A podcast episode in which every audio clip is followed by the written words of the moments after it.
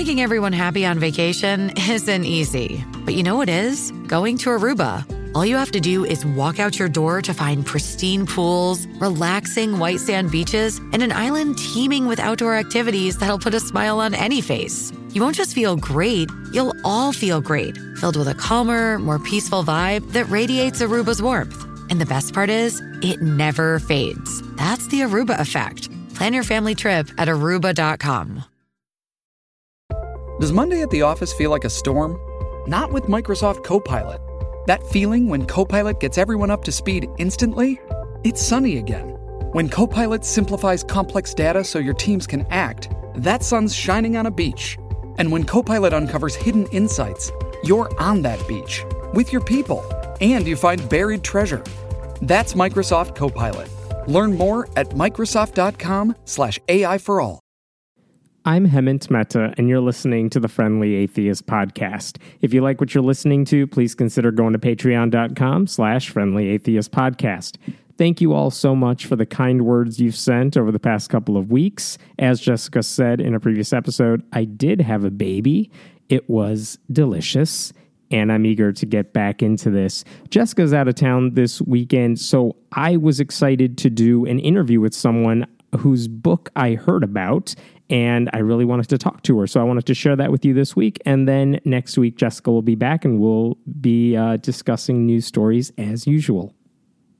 Amber Cantorna was a homeschooled child raised in a conservative Christian family, but her father wasn't merely a believer. He spent 30 years as an executive at Focus on the Family, the ministry founded by James Dobson and known as one of the most anti LGBT groups out there. He's actually still working there. So, after all of that, as you can imagine, it became something of a problem when Amber came out as gay. She's about to publish a memoir called Refocusing My Family, and I've been really eager to talk to her ever since I heard about this book. Tell me about your childhood just so I can get an understanding of kind of the environment you grew up in. Sure. So I really don't remember anything other than Focus on the Family because my dad started working there when I was three and he continues to work there to this day. So that's really all that I knew. I was cocooned very much in a Christian bubble, and the principles that Focus on the Family is founded on really infiltrated our home. I was homeschooled K through 12 and really was cocooned a lot from the outside world, not really exposed to any kind of diversity um, of any kind, really, and was surrounded by a lot of people that looked very much like me and acted very much like me and believed very much like me. And so never really got to um, experience the outside world. And people would ask me, uh, you know, do you feel sheltered? And of course, I'd say no because I knew nothing else at the time. Um, but now looking back, I realize how sheltered I really was from um, so much of, you know, of the world and of life. So if I talk to, you know, I, of the gay people that I know, a lot of them will tell me they knew they were gay at a really young age, you know, as young as like six, seven, eight. Um, but sure. definitely by the time they were in high school. So if you were homeschooled until 12th grade, at what point did you realize you probably were different than the culture you were growing up in? Much later than I, you know, than you would think. Um, my wife would be one of those that knew from the time that she was five, you know. Wow. And I think that I always knew that there was something different about me, but I could never pinpoint it. I struggled a lot with feeling um, different, with feeling other, with feeling depressed or, um, you know, just anxious and that kind of thing a lot. But I could never really pinpoint what it was that made me different. And so it wasn't until my early 20s when I fell in love with my roommate um, that I started to really question because I was also a big part of the purity culture, which taught that true love waits and you don't have sex before marriage. And we had this big ceremony around my 13th birthday where I signed a contract and vowed to stay pure until my wedding day and wore this ring and it was a huge deal. And so i just felt like that was what was expected of me. And because of my dad's position and who our family was a lot of people looked up to me to be the role model. And so i just did what i felt like i was supposed to do and what was expected. So i never really I don't think it was even on my radar that I would have been gay because I had never been exposed to gay people and I had never really known um, anything different. I mean, what I knew of gay people was all very negative, you know, the stereotypes. And so I had no good example of of that or even, you know, any interaction around other high school students who may be questioning that kind of thing. So it really wasn't until, you know, early 20s that I started to really pinpoint that. And, and just so we could pinpoint this, what were you taught about homosexuality and sex? And I mean, I think a lot of listeners may have an idea if they follow this sort of stuff, but uh, what were you taught about it? Well, I was taught that, you know, sex before marriage or um, outside of marriage was wrong. Um, that was considered a sin. Um, and, and, they kind of always pinpointed these certain things like, um, you know, purity was important um, we as females were responsible for dressing appropriately so that guys would not lust after us. Um, you know, they, they, would always con, um, condemn things like um, pornography and masturbation and focus on that kind of stuff so much and um, bring, I think, way more attention to it than what it needed. And so m- my view of people who were gay was that they were, you know, party animals and slept around and just kind of everything that you would hear about the typical stereotypes um, that they were deceived and going to hell and they had turned their back on God. And uh, it was very, a very negative view. But I just believed what I was taught to believe because I didn't know any different, you know. When was the first time you knew someone personally who was gay? Uh, I wouldn't say until I knew myself. It was after I started questioning my own sexuality. Um, it really wasn't until that that I was exposed to any other gay person.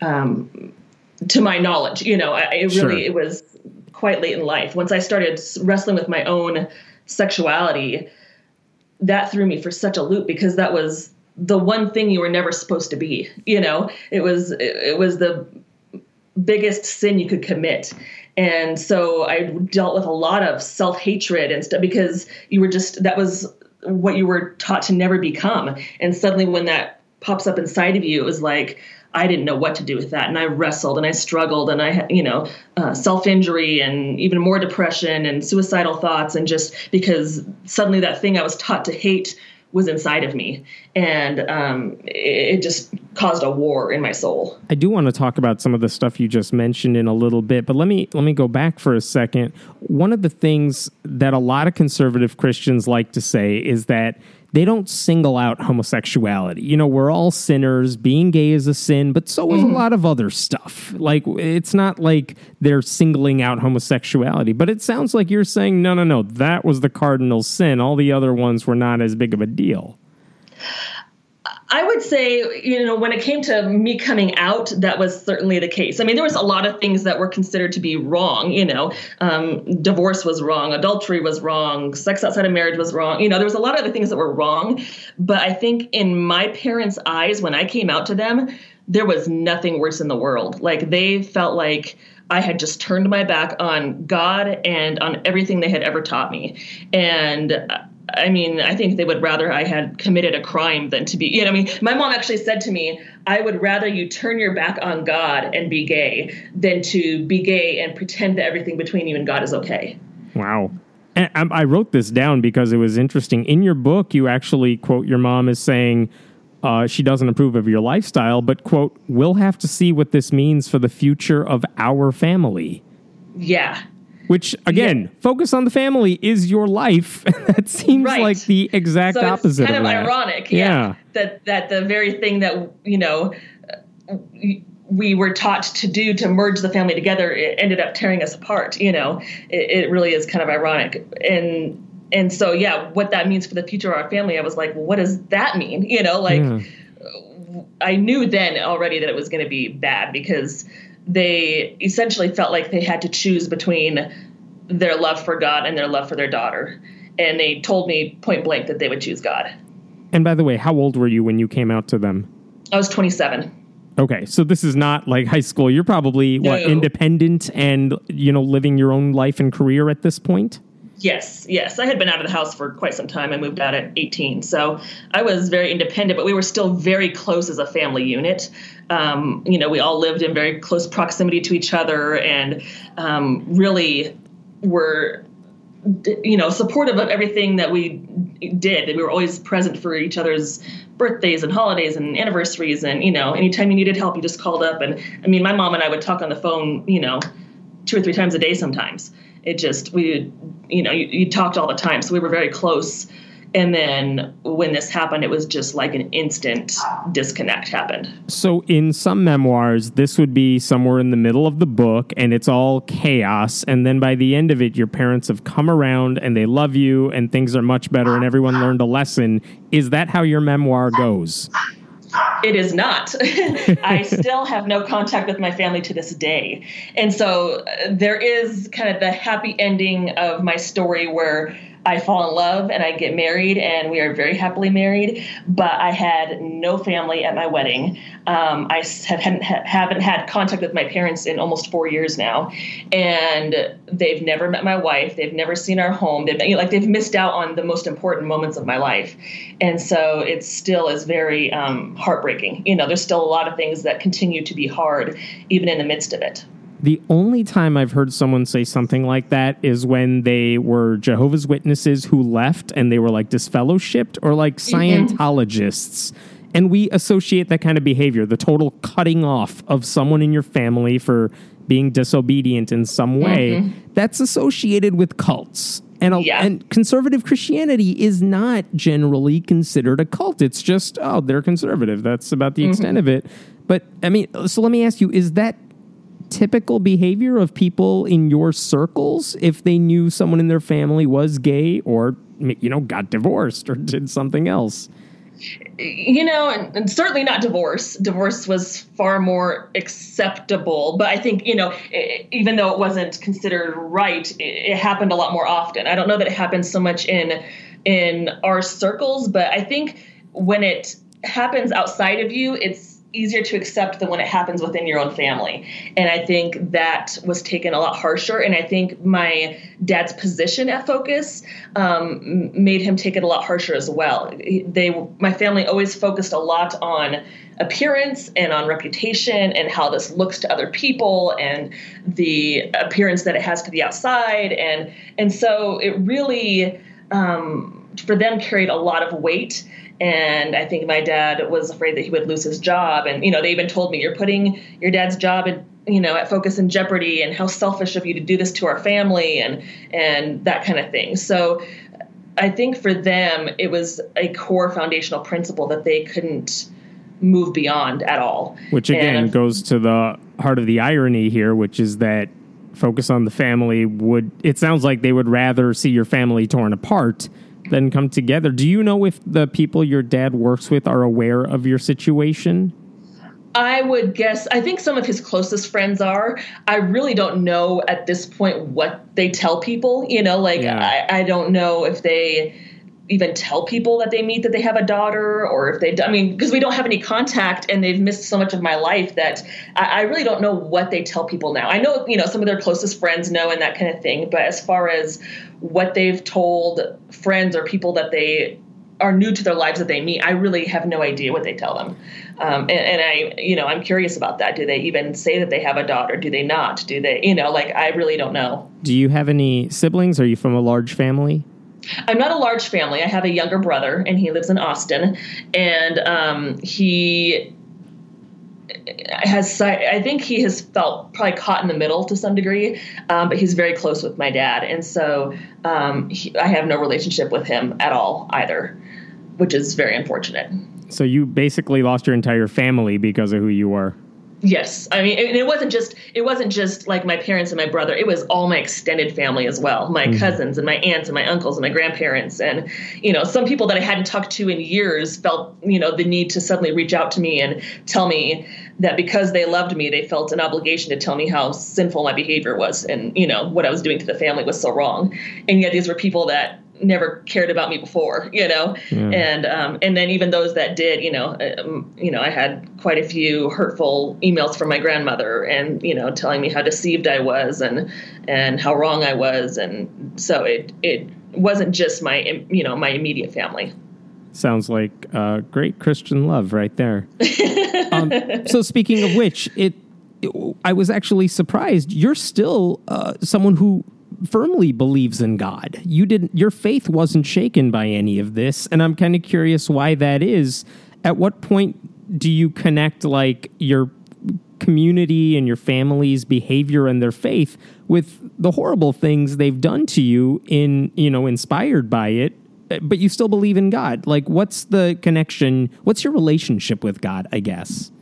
Yeah, well, I couldn't ever, you know, I think I had to separate what I believed and knew about God from my own personal experience as opposed to what people were doing in the name of God. And I had to make that distinction. And so for me, I never really like turned my back on God. My faith has definitely gone through a deconstruction and I've, you know, gone through where I've questioned a lot of the things of my theology that I grew up with and kind of reconstructed that into what I feel is a lot stronger and more accurate representation of Jesus. Um, but I can't I can't say that I don't believe in God. Um, I do sometimes have a hard time identifying as a Christian because of all that is being done in the name of God um, now. Just uh, along every spectrum, you know, in our in our culture, there's so many things that are being done out of hate that are said to be done in the name of God. And um, but I do uh, yet that Christian is my heritage, and I, I do still very much um, believe in God, and still would consider myself a follower of Christ. I want to ask you something that I, I, don't know the answer to. Several years ago, I, I, forgot if James Dobson was pushed out of Focus on the Family or he resigned. Do you remember the answer to that?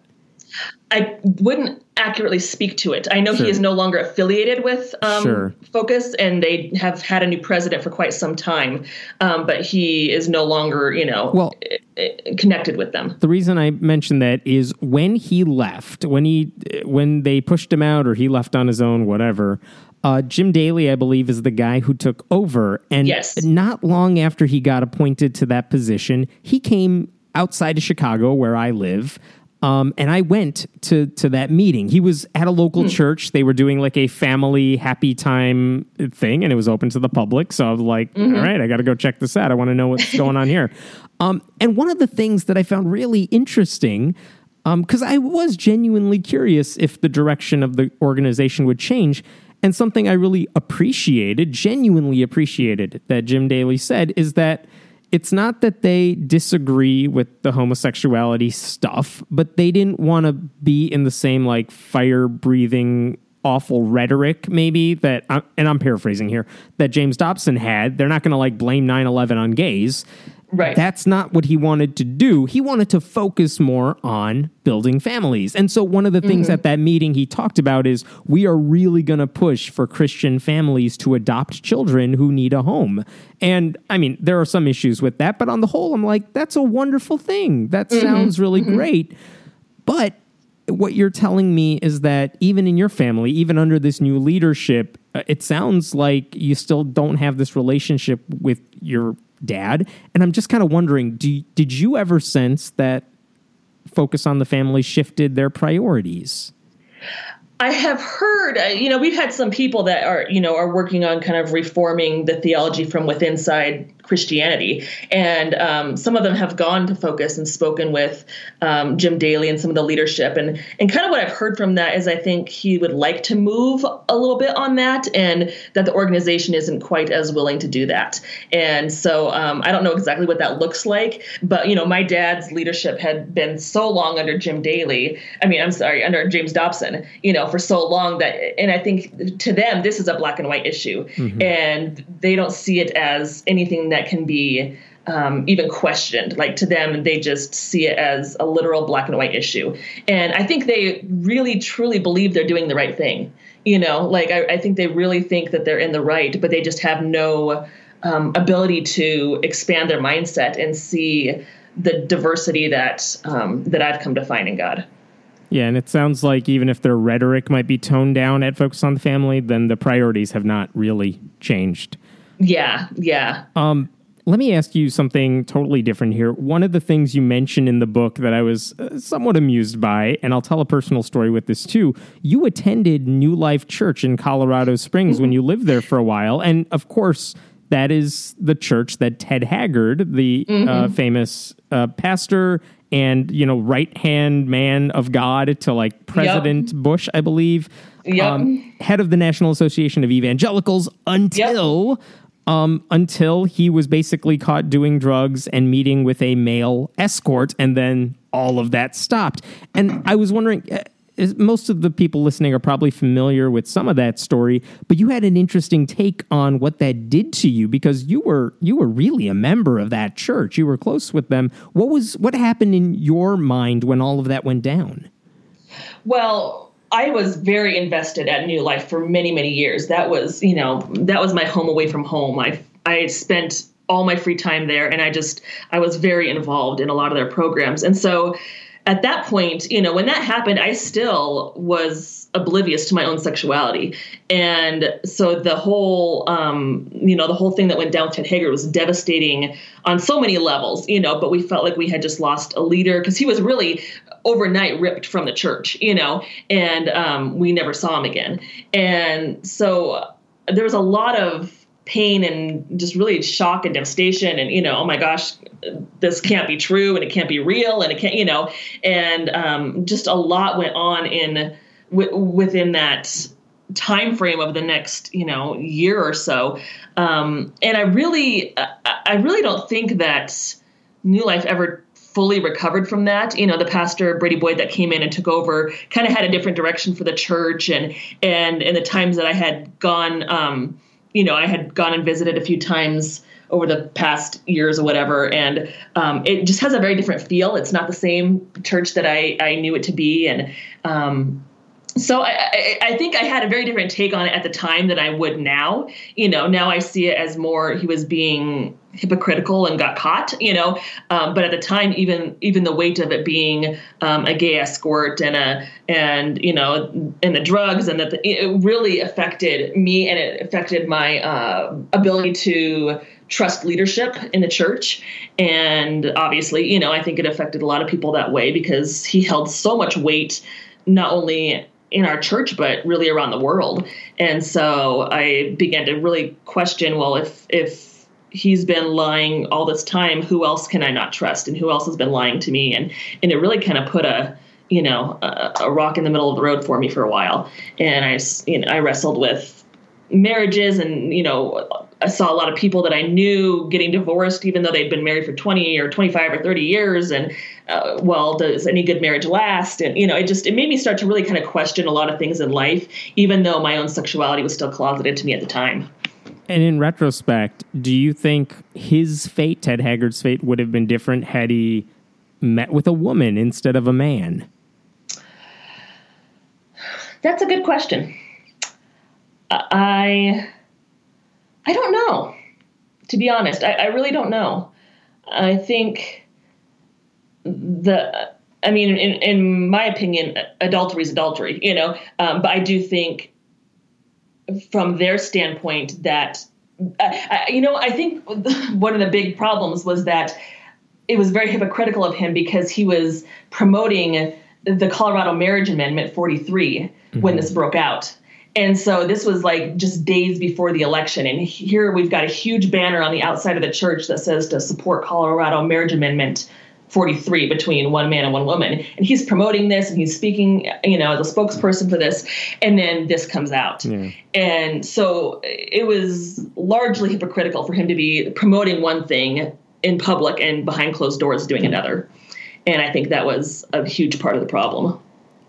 You don't have to answer this if you don't want to, but you did bring it up earlier. And the reason I want to ask about it is because uh, there are very real consequences to the sort of anti gay bigotry that we see in conservative Christian circles. But you write about this in the book. You write about how a lot of the pressure you were feeling and the, the depression you had kind of going through uh, your questioning your sexual orientation and things like that, it caused you to inflict, inflict a lot of self harm upon yourself and I'm wondering if you want to share any of that or talk about that at all. Yeah, I would love to actually, because it's so common among LGBT people, you know, because we're we're kind of taught to especially LGBT Christians, you're taught to hate homosexuality and hate this and when that becomes who you are inside, it causes such a war inside you because you don't want to give up your faith, but you can't change your sexuality, and you just feel like you're in this crossroads where you don't know what to do. And so that really caused me to inflict pain upon myself and even become suicidal when I lost all my family and stuff because I just didn't think I was going to make it through. And so a big part of the reason that, you know, has pushed me forward with writing this book is I feel like it's so important for people to realize the harm and the consequences of family and religious rejection for LGBT people because these suicide rates are just astronomical. Um, you, you know, you take a person who's LGBT and they're already four times more likely than the average straight peer to attempt suicide. But if they come from a rejecting family, they're 8.4 times more likely than than even the LGBT person who has no or low levels of family rejection. So the chances that I survived all of that and came out on the other side um, really is a testament to the people that came around me and surrounded me in my life. But it really pushes me forward to advocate for a different approach, especially in faith communities, because it's causing so much harm. And I have people reaching out to me all the time saying, "I just don't know what to do. You know, this is my my family. I can relate to your story, and and I just don't know what to do." And I think um, self harm is just one of the ways that that can manifest, um, whether that's through cutting or through alcoholism or whatever that may look like. Um, but it's it's very very prominent in these circles, as is homelessness among LGBT youth um, for getting kicked out of their home because they're gay, and so. Um, it really, it really is very, very concerning and something that um, we need to address, and that I'm very passionate about because of my own and history you, and experience. Are you working with a group now that you started to help these people? So I have founded a nonprofit this year called Beyond, and it's focusing on providing support to LGBT people, um, specifically those that come from conservative backgrounds or strict religious communities because they're at the highest risk for suicide. But really, what we're wanting to do is come alongside them and give them the support that they need through their coming out process. And that looks a little bit different for everybody, but trying to mentor them, trying to support them, trying to coach them, trying to connect them to the right resources so that they don't feel so isolated. Because what I hear over and over is, um, I thought I was the only one. You know, because when you're when you're con- cocooned in this Christian bubble or in any really, it doesn't have to even be Christian, in any um, conservative type of religious background, you feel like you're the only one and that there can't possibly other be other gay people out there like you. And that's so isolating to feel that way. Like there's just nobody to relate to. And so part of why i'm sharing my story is to give them kind of that beacon of hope and give them a story to relate to and, and, and help them realize that it can get better while also creating conversations for change among parents and families and um, people in faith communities so that they can love them better. But really, as far as my nonprofit with Beyond, we're wanting to come alongside those people specifically and provide support for them um, through their coming out process. I'll include a link in the show notes for anyone who wants to learn more about it and donate. Uh, it sounds like you're showing love to people who have basically been cast aside by groups that claim to focus on the family. exactly. uh-huh. I have one last question for you before I go. Uh, one more fact that I saw in your book that I, uh, I made, it made me smirk. Uh, how long did you wear that purity ring? I wore it until I was probably hmm, 24 and I took it off when I was really wrestling um, with the situation with my roommate and just realized that I couldn't, there was something more going on in the midst of all that. And I just couldn't, um, I couldn't let it go. I had to figure it out. And so it was in the midst of that that I finally took it off. And I actually still own it. I still have it, um, you know, in my house. But um, yeah, and then, you know, after all that happened, I just felt so uh, so worthless and like, oh, nobody's ever going to want me now because they wrap all your identity up into this purity thing, you know? And so if you lose that, it, it feels like, oh, well, nobody's ever going to want me anymore. And I really believed that, you know, because that's, that's how strongly that was, um, that was emphasized. And so um, I certainly have a different take on how um, I think that should be taught now, and because I think n- gay or straight, a lot of the purity movement has has caused harm to a lot of people. Yeah. It um, sounds like take, sounds like taking off the ring was a much better move than putting it back on. It was. It was very. uh, it ended up being very freeing in the long run. Very good. Uh, Amber, thank you so much for joining me. The book is called Refocusing My Family Coming Out, Being Cast Out, and Discovering the True Love of God. It'll be out on October 1st, but you can pre order it on Amazon right now. Thank you again. Thank you so much.